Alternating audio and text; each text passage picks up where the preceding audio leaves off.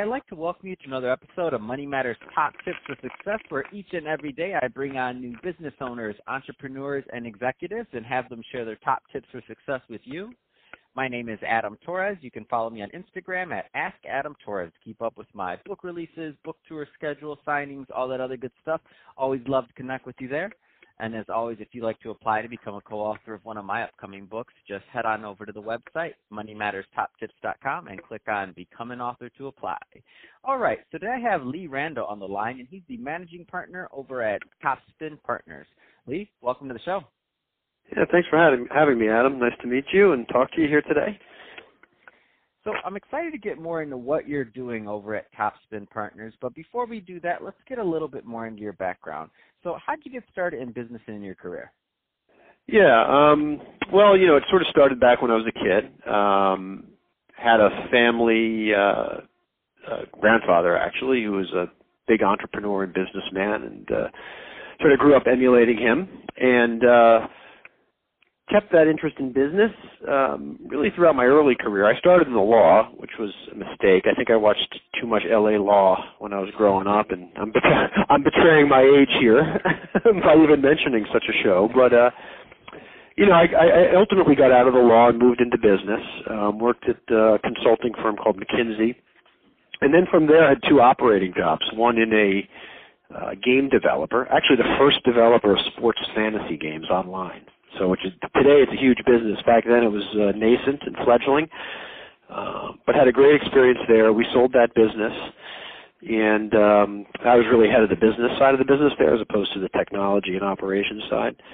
And then from there, I uh, took another operating role. I did a, um, a private equity-backed roll-up of uh, of day spas.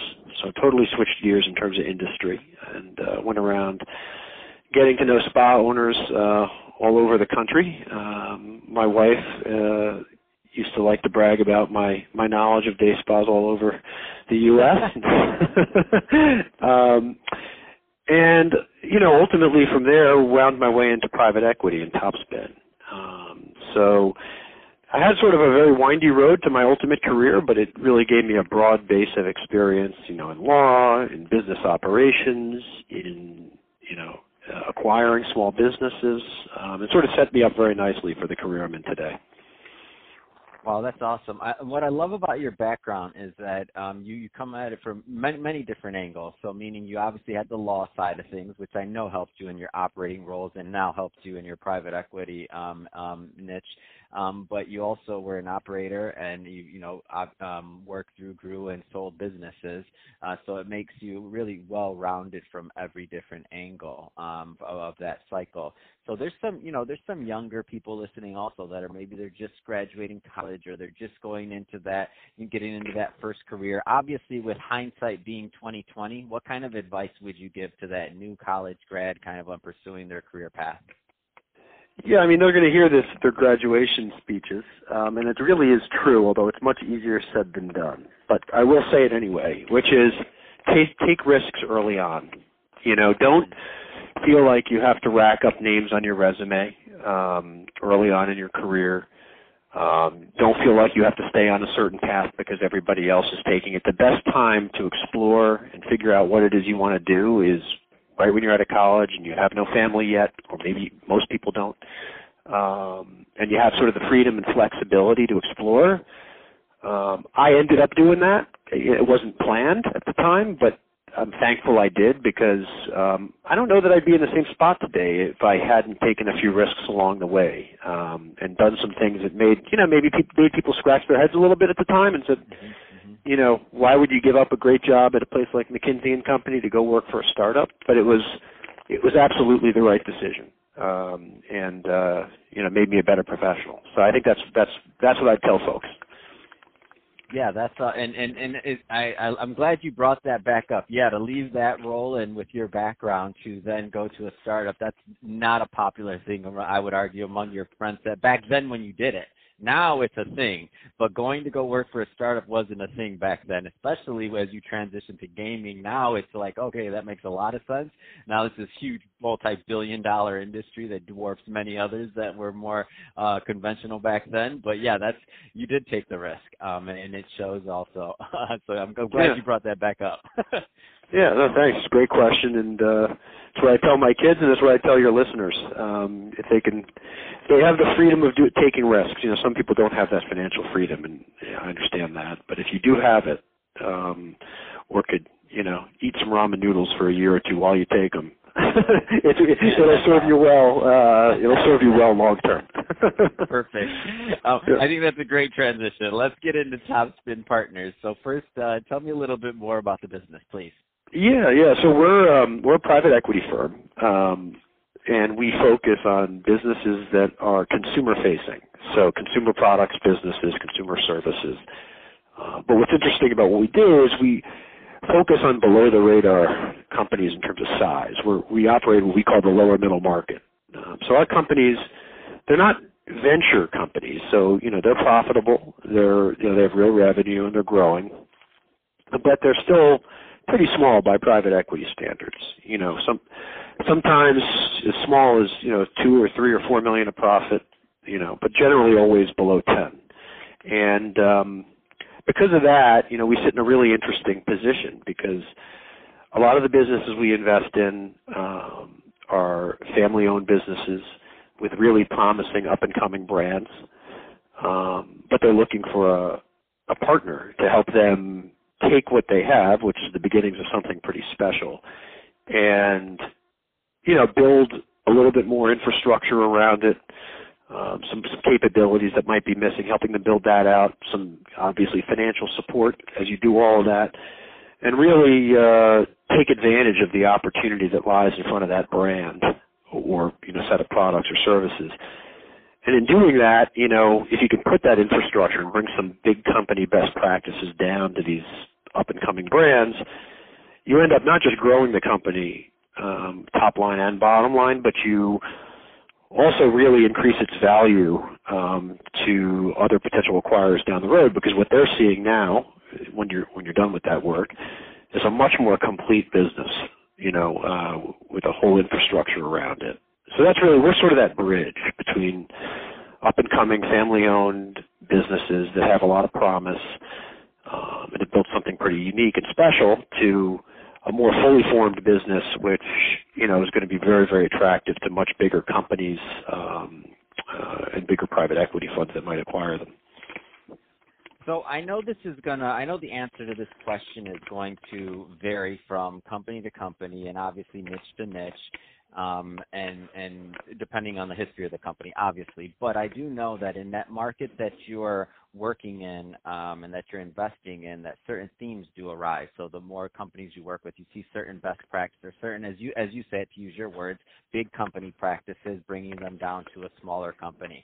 Um, so what are some of those common themes? Because if somebody's you know driving in their car right now or listening to this, and they kind of fall in that in that in that in that niche, if you will. I don't know that people always know they fall in that niche because they have a profitable business. They're doing certain things. They don't even know what that possibility is for this other, I, I should say, level or level of growth, however we want to word it. What are some of the themes that you find are kind of missing there that you see as you bring on new clients?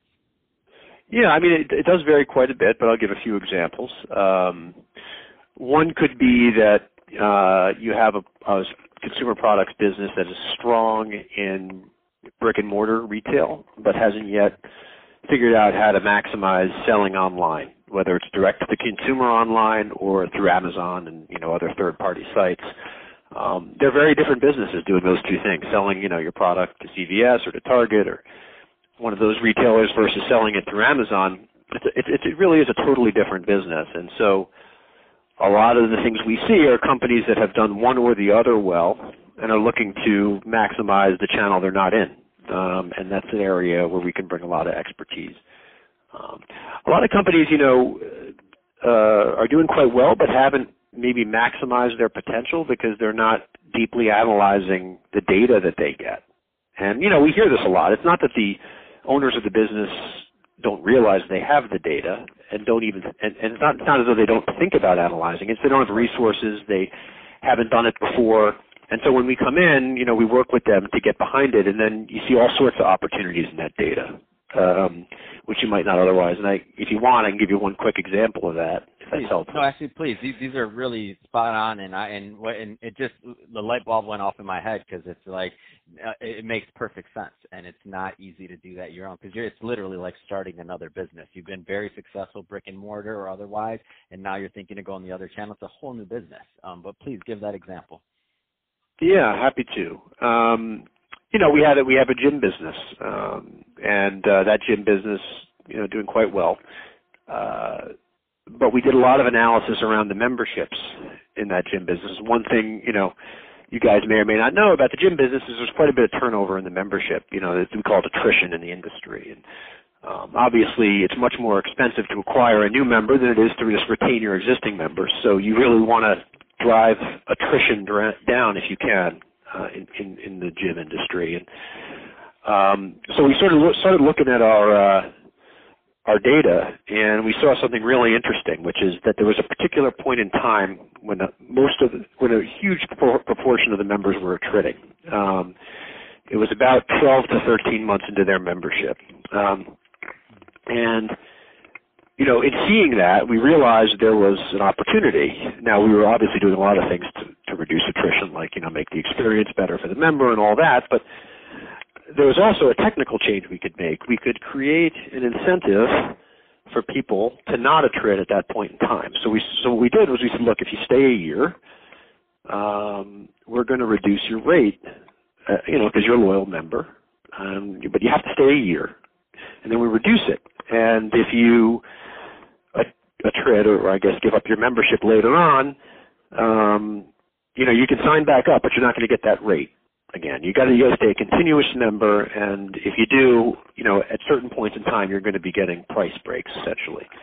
Um, and you know, this this decision was made, you know, based on the data analysis we had done. It's a very simple change, but if you didn't look at the data, you wouldn't think of doing it. And uh, it's had a tremendous impact on our attrition. Wow. Um, you know, it's it's it's really worked, and um, again, you know, like little insights like that really can can move the needle for businesses. So there's all sorts of, of things that folks. Um, you know, you can have a great business, but there's a ton of value in making, you know, professionalizing product development cycles, uh, bringing in technology and analysis, uh, bringing in sophisticated marketing techniques digitally, uh, maximizing e-commerce, a whole host of things you can be doing in the consumer world today to, to grow your business that we like to bring to the table. That's awesome. Uh, so, Lee, uh, if somebody's listening to this, and I appreciate those examples and that insight, if somebody's listening to this and they want to learn more about Top Spin Partners, uh, what's the best way for them to look up that info? Yeah, you can go to our website, uh, topspinpartners.com. In fact, we're launching a new one here in a, in a week or two, so that'll that'll be good for you to go to. And um, on that website, there's a contact us page where you can send us, you know, an email uh, and reach out, and that goes to all of us here. And uh, we're always very responsive. Um, a lot of the opportunities we work on are things we have in the works for a long time as we get to know people more and more. So even if it's not right for us now, we love to get to know folks in and around the consumer world who want to talk to us. Fantastic. Well, Haley, really appreciate you uh, coming on the show today and sharing more about your background and all the great work you're doing over at Topspin Partners. And to the audience, as always, thank you for tuning in. I hope you got a lot of value out of this. If you did, don't forget to subscribe to the podcast, leave me a review, do all those great things we do to support our podcasters. I really do appreciate it. And uh, Lee, thanks again for coming on the show.